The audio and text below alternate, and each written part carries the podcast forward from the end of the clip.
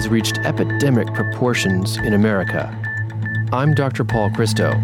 This is Aches and Gains. Dr. Paul Christo is one of America's leading experts on relieving pain. He's board certified, Harvard trained, and a pain medicine specialist at Johns Hopkins. U.S. News and World Report ranks him as a top doctor and among the top 1% in the nation for pain management. Becker's Review selected him as one of the 70 best pain management physicians in America. He's listed as a super doctor for the Washington, D.C., Baltimore, Northern Virginia area. Aches and Gains is a weekly talk show covering all aspects of pain and pain relief. The human impact is real. Older adults, children, and even infants struggle to cope with pain. But there's hope and there are treatments that can ease pain and suffering. The show offers compelling stories about people who found relief. We share cutting edge treatments from contributing experts, and we offer ways to help people cope with their pain. Welcome to the show. Did you know that pain has reached epidemic proportions? I mean, it really has. The Institute of Medicine estimated in 2011 that 100 million people are living with chronic pain. I mean, that's a third of the population. Pain impacts our quality of life, diminishes financial well being, and certainly affects us emotionally. Did you know the risk of suicide nearly doubles for those with chronic pain? Sadly, it's understandable. I mean, I have patients who tell me that pain has robbed them of their lives because they can't do those things that make life worth living. Even kids are suffering.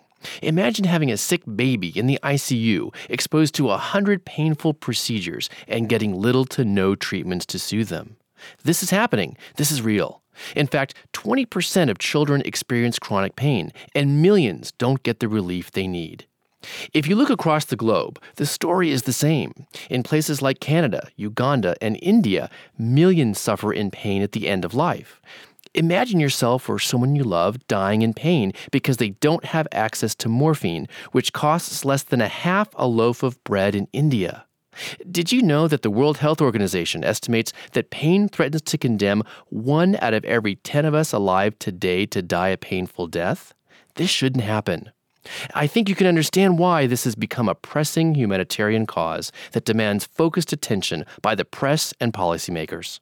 Today, our guest on Aches and Gains will help us navigate through the maze and understand its implications. Judy Foreman, author of A Nation in Pain, is a nationally syndicated health columnist who's won more than 50 journalism awards. She's researched the chronic pain crisis that both doctors and patients face. We'll investigate what we know and don't know about chronic pain and explore some solutions. We'll also find out how Judy overcame her own battle with bad neck pain to regain her life. Aches and Gains is supported by Medtronic, Purdue Pharma, Teva Pharmaceuticals. Millennium Laboratories, My Life Patient Program, and DC2 Healthcare, Atlantis Health Group, The Pain Community, and Depomed Incorporated. For live online listening to Aches and Gains, please go to paulchristomd.com. To access podcasts of the show, please go to paulchristomd.com. Through 40 years of journalism, Judy Foreman's career is outstanding. She's covered all sorts of medical and science subjects, from cancer and heart disease to fitness and nutrition. Her nationally syndicated columns have been carried by the LA Times and the Dallas Morning News, among many others. Let's meet her now. Judy, welcome to Aches and Gains. Thank you very much. You were one of those 100 million people living with pretty serious chronic pain. Uh, tell us about the differences you encountered in the medical world when you switched from being a, a top medical journalist to a patient in need of treatment. When you're a journalist and you get through to Nobel Prize winners on the first phone call, you know, you, you really have a lot of power. Right. When you're a chronic pain patient and you're bouncing from doc to doc to try to get answers and help, you have no power. I had one lovely young woman doctor who just seemed to get more and more angry with me the more I didn't get better mm. with her treatment or not so much treatment. Mm-hmm. Um, I finally wound up with a wonderful male doctor um, at New England Baptist Hospital here in Boston who got it, who believed me, and uh, took pity on me and actually did some things that helped, including some steroid injections. Right. So, it, but it, but it took me, you know, I bounced around, and I was never sure until I got to that final doctor that people really believed me, and that that's what happens to basically I would say almost all chronic pain patients in the country. Very true. I mean, I've seen a lot of patients who've told me they've bounced back and forth uh, between various different doctors before they've had a chance to see me. And I also agree with you. A lot of patients that I see tell me that they're never believed. Uh, Judy, tell us more about the type of pain you had. I had severe, really unbearable neck pain uh, that turned out to be caused by spondylolisthesis, and I'm sure you know what that is, but in case listeners don't, uh, one or more vertebrae slide forward over the ones beneath it, so it kind of gets the structural part of your neck or back messed up. I also had bone spurs, um, and the net result was that I had sharp, or not sharp, but burning, fiery pain from sort of the middle of my neck right down to the tip of my shoulder, like around C4 or so it felt like my nerve was on fire. Yeah. And then it stopped right at the tip of my shoulder. And but that chronic, uh, constant nerve stimulation also triggered muscle spasms in my trapezius muscle, which made it spasm so long and so hard that it tipped my head over far to the left, which is called cervical dystonia. And I had to use both my hands to prop my neck back up in the right position. So it's kind of two different kinds of pain. Yeah, you know, that sounds pretty awful. A spondylolisthesis, then, as you mentioned, can cause a narrowing around the spinal cord. It can also cause a narrowing around the spinal nerves that emanate from the spinal cord. And both of those conditions can cause pain and pretty horrific pain, uh, like what you described. And then what happens too is because the nerves are irritated, that nerve irritation can then cause muscle spasms, which you also experienced. How long did it take before you actually found help? Oh, I would say it was about eight months uh, for many pain patients that I've talked to. That that's that's practically you know I don't even deserve their sympathy. right. Gradually started getting better. With uh, I went to this thing called boot camp, which is intensive physical therapy and exercise, and um, I think I think that's what got me better. That's great. There are really a drastic shortage of pain specialists in this country, which is probably why you you had to wait eight months. And further, there are reports that indicate that only about five percent of chronic pain sufferers are able to be treated by pain specialists. Now, Judy, you mentioned that you had epidural steroid injections in the neck. How effective were those? As you know very well, there's a huge placebo effect in all these treatments, including opioids. Um, and in my book, as, as I know you, you've read, um, you know, the evidence on steroids is, is not very good. Um, but I, I think they helped me. But, you know, as a science writer, I can't say, oh boy, everybody should do this. That's right. I mean, the evidence on steroids actually is good with certain conditions. For example, acute lumbosacral radicular pain. That means acute pain that travels from your back and shoots down your legs. But for other conditions, the evidence is not as strong. You mentioned that intense physical therapy, as well as uh, epidural steroid injections, were quite beneficial for you. Anything else? Did I also had Botox injections in my trapezius muscle, and that may have helped as well. But uh-huh. I think the thing that really helped was the exercise. Chronic pain, which is what I did have, is pain lasting more than three to six months. But the more accurate definition is a transformation of the nervous system. So it's not just acute pain that doesn't go away. It's a change in the nervous system so that the nerve cells get more and more more efficient at sending the pain signals to the brain. Researchers now think that chronic pain is or can become its own disease.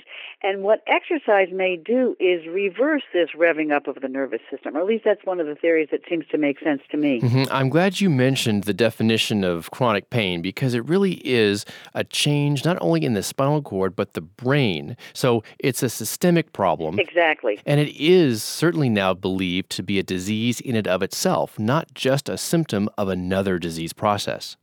We have to take a break, and when we come back, we'll talk to Judy about her book, A Nation in Pain.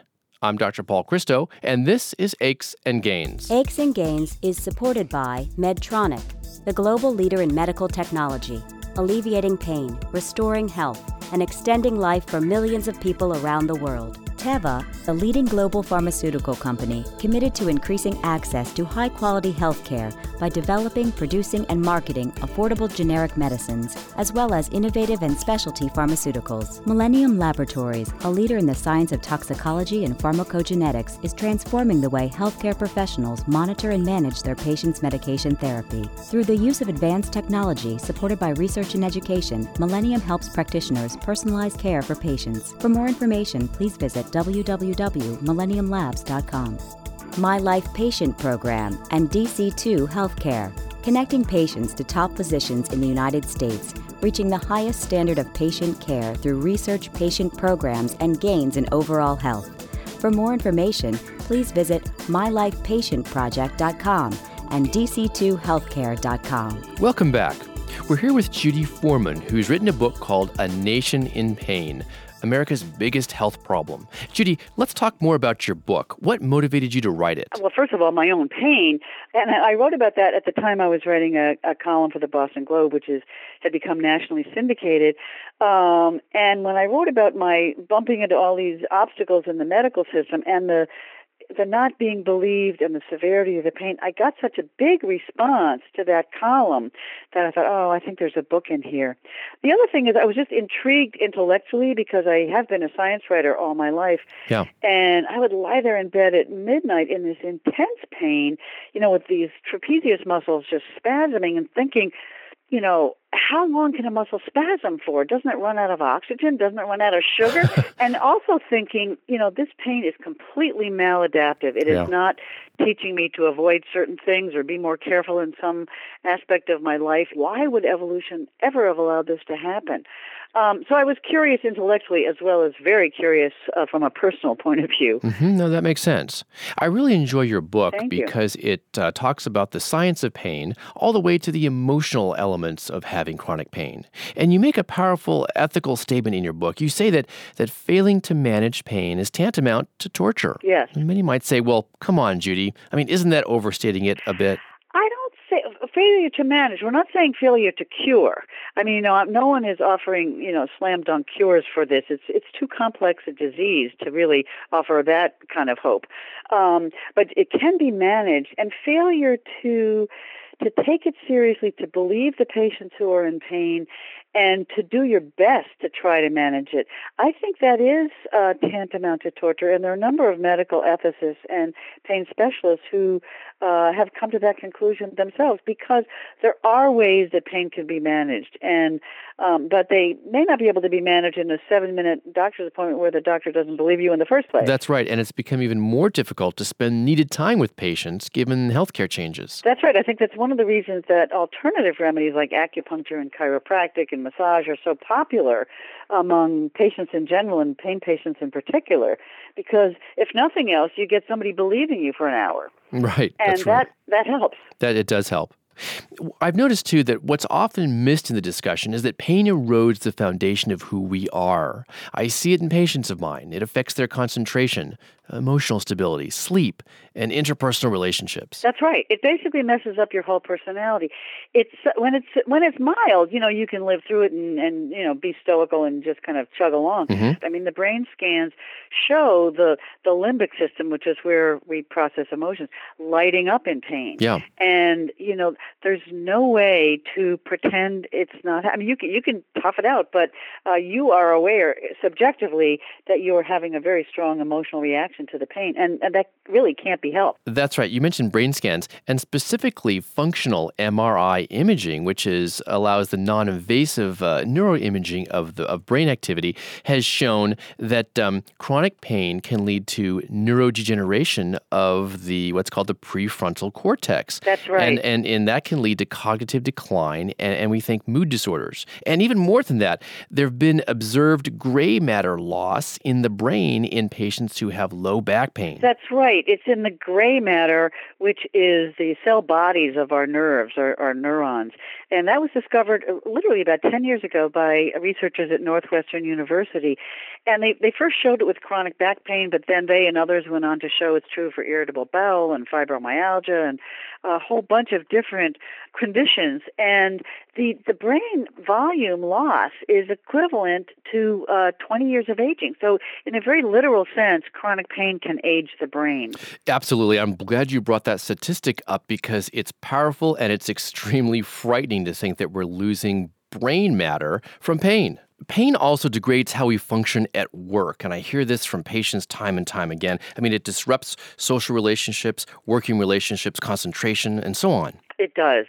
If you can't concentrate, you can't do your job, whether your job is being a mother or a journalist or a doctor. Right. Um, it, it really, you know, if half your brain is occupied processing the pain, it doesn't leave you your whole uh, worrying brain to do the rest of your life. Very true. You know, pain touches all of us at some point in our lives. I mean, it might hit us when we're kids, adults, or when we're older adults, or even at the end of life. And for a third of us, the pain doesn't go away.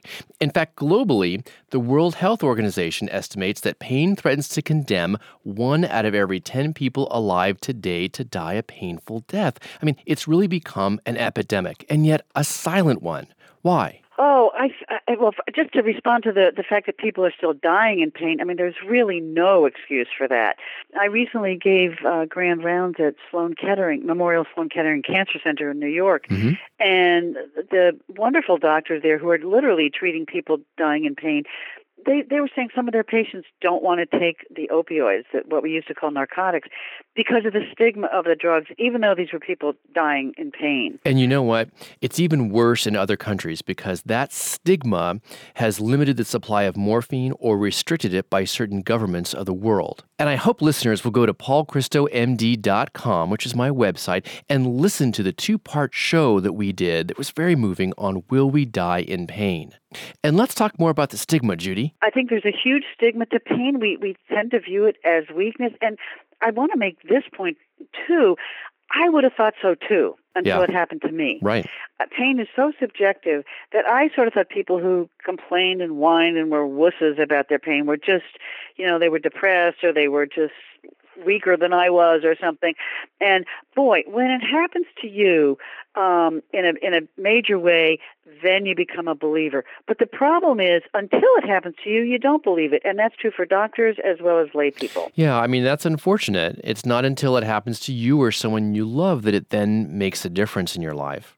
And we know that undiagnosed, untreated, or undertreated pain continues to be a significant public health problem. And yet, the National Institutes of Health, which is the primary body for funding research in this country, uh, has continued to provide very, very low funding for pain. And, and, for example, funding for pain research has really declined since 2005. And uh, to the extent that the NIH, the National Institutes of Health, have allocated very, very minimal funding. I mean, I think it's something like 1% to primary pain research. And yet, for other conditions like cancer, we have more research dollars because that condition is more widely acknowledged as important. Oh, I, I totally agree, but I think we can, that's what gives me hope. But it takes a, a whole lot of courageous patients, mm-hmm. frankly, mm-hmm. yeah. willing to say, you know, say, I, I have this. It's a real disease, and you know, pay some attention to me. Give me some respect. Give me some reason, not me, but give give the problem some research money. That's right. I think we need more and more patients who have pain to stand up and say, "This is important. This needs to be treated." We talked about the human crisis associated with pain, and when we come back from the break, we'll talk to Judy about the economic crisis. I'm Dr. Paul Christo, and this is Aches and Gains. Aches and Gains is supported by The Pain Community, a web based nonprofit created by people living with pain. Check out paincommunity.org for information, references, advocacy tools, and a premium section to securely interact with other members in forums and chat rooms. Depomed Incorporated, a specialty pharmaceutical company focused on developing and commercializing products to treat pain and other central nervous system conditions. Purdue Pharma, making a positive impact on healthcare and on lives. Reminding everyone to safeguard medications in their home. Atlantis Health Group, Atlantis is a comprehensive multi specialty physician group committed to enhancing the quality and process of healthcare delivery across the country. Visit AtlantisHG.com. For cutting edge treatments and resources, follow Dr. Paul Christo on Twitter or like Aches and Gains with Dr. Paul Christo on Facebook. Welcome back. Pain has led to an economic crisis as well as a human crisis. $635 billion dollars annually are lost in productivity and treatment costs. I mean, pain causes 50 million lost workdays per year. And I believe much of this results from a complete lack of awareness on the part of corporations and businesses. What did you find in doing research for your book, Judy? Well, first of all, those numbers that you just cited, you didn't make them up, and neither did I. Right. Uh, they come from the very prestigious Institute of Medicine, which is part of the National Academy of Sciences. And the study that came up with these numbers was actually asked for by Congress. Yeah. Congress has done nothing with the results of this study, which is terrible because uh, they asked for it. But um, it really is a huge problem, and you know, some problems can be partially solved by throwing money at them, research money, and I think this is one of them because chronic pain or pain in general gets only 1.1% of the massive National Institutes of Health budget. Yeah and that, that you know, given that it's a bigger problem than cancer and heart disease and diabetes all put together, that's ridiculous. It is. It's it's really atrocious. I think, and, and you know, and we're also faced with quite a bit of variability in pain education across uh, medical schools and nursing schools, as well as variability in knowledge and decision making. And it it shouldn't be because this is the main thing that drives people to doctors. Right. And the combination of doctors not learning about pain much in medical school, on average they get nine hours over four years, mm-hmm. and the government not spending much research money on means that pain patients are really up a creek. They are, and it means that they're going to continue to suffer. And I'm not convinced that the new health care law or Obamacare will address the critical need for pain care. Are you? No, although I have to say I haven't studied Obamacare. I've been so busy studying pain. I haven't right. studied all the complexities of Obamacare. Um, but I have to say I don't have really high hopes. Yeah. You know, a fundamental point in your book is that doctors actually know very little about pain care. And right. we touched on this earlier. As a physician educator myself, I found it pretty tough to get doctors interested. pretty tough to impossible. Yeah. Um, there, there's an anecdote in, in my book about, at the University of Washington where they actually do do a good job teaching about pain. Um, you know, you, about students just running away from anything to do with pain because they don't know what to do about it and they're frightened by it. And patients, especially women, I must say, tend to prevent, present their pain problems in an emotional way, and doctors don't like that either. That's right. Um, so they feel totally not up to the task, and don't even want to go there. That changes when doctors themselves get really bad chronic pain. Um, but that's that's not the best educational tool. Not at all. How do you think then that we can better educate physicians and the public on the problem? Well, the public is going to be a lot easier than the physicians, frankly. I, th- I think the public gets educated by, by patients, mm-hmm. by patients being willing to go forward and be interviewed by newspapers and TV stations, especially in the context of this opioid abuse epidemic because by and large there's two separate populations. It's the pain patients in general tend to use these drugs very responsibly. In fact if anything they under medicate themselves. Uh-huh. they tend not to keep increasing their doses. They don't generally misuse the drugs um, and they are now being denied access to the drugs as much as they may need because of the opposite problem. There are two colliding epidemics. The drug abuse is one, but the pain epidemic is the other, and one is kind of being sacrificed to the other. Right, and the sacrificial lamb, if you will, is the person who has pain today because the FDA and the government is is at the other end of the spectrum and wanting to reduce the supply of pain relieving opioids.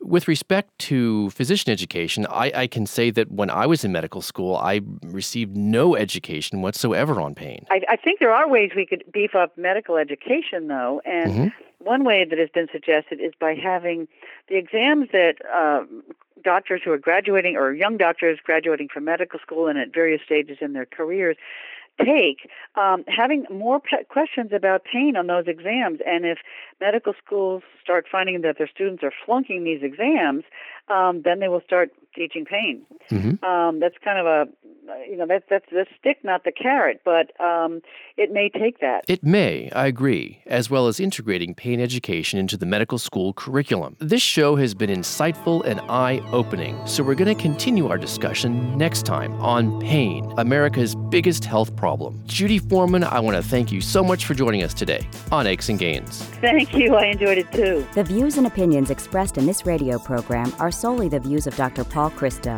and do not necessarily express the views of this radio station and Johns Hopkins University School of Medicine, nor an endorsement by any or all of them of any of its content. This show provides medical information, not advice. Please consult your personal physician before engaging in any course of treatment or use of any of the techniques or products discussed on this show. Discussion of particular uses of products on this show have not been approved by any of the manufacturers of such products. To access podcasts of the show, please go to paulchristomd.com. That's paulchristomd.com. Aches and Gains is produced by Tom Blair and Ty Ford.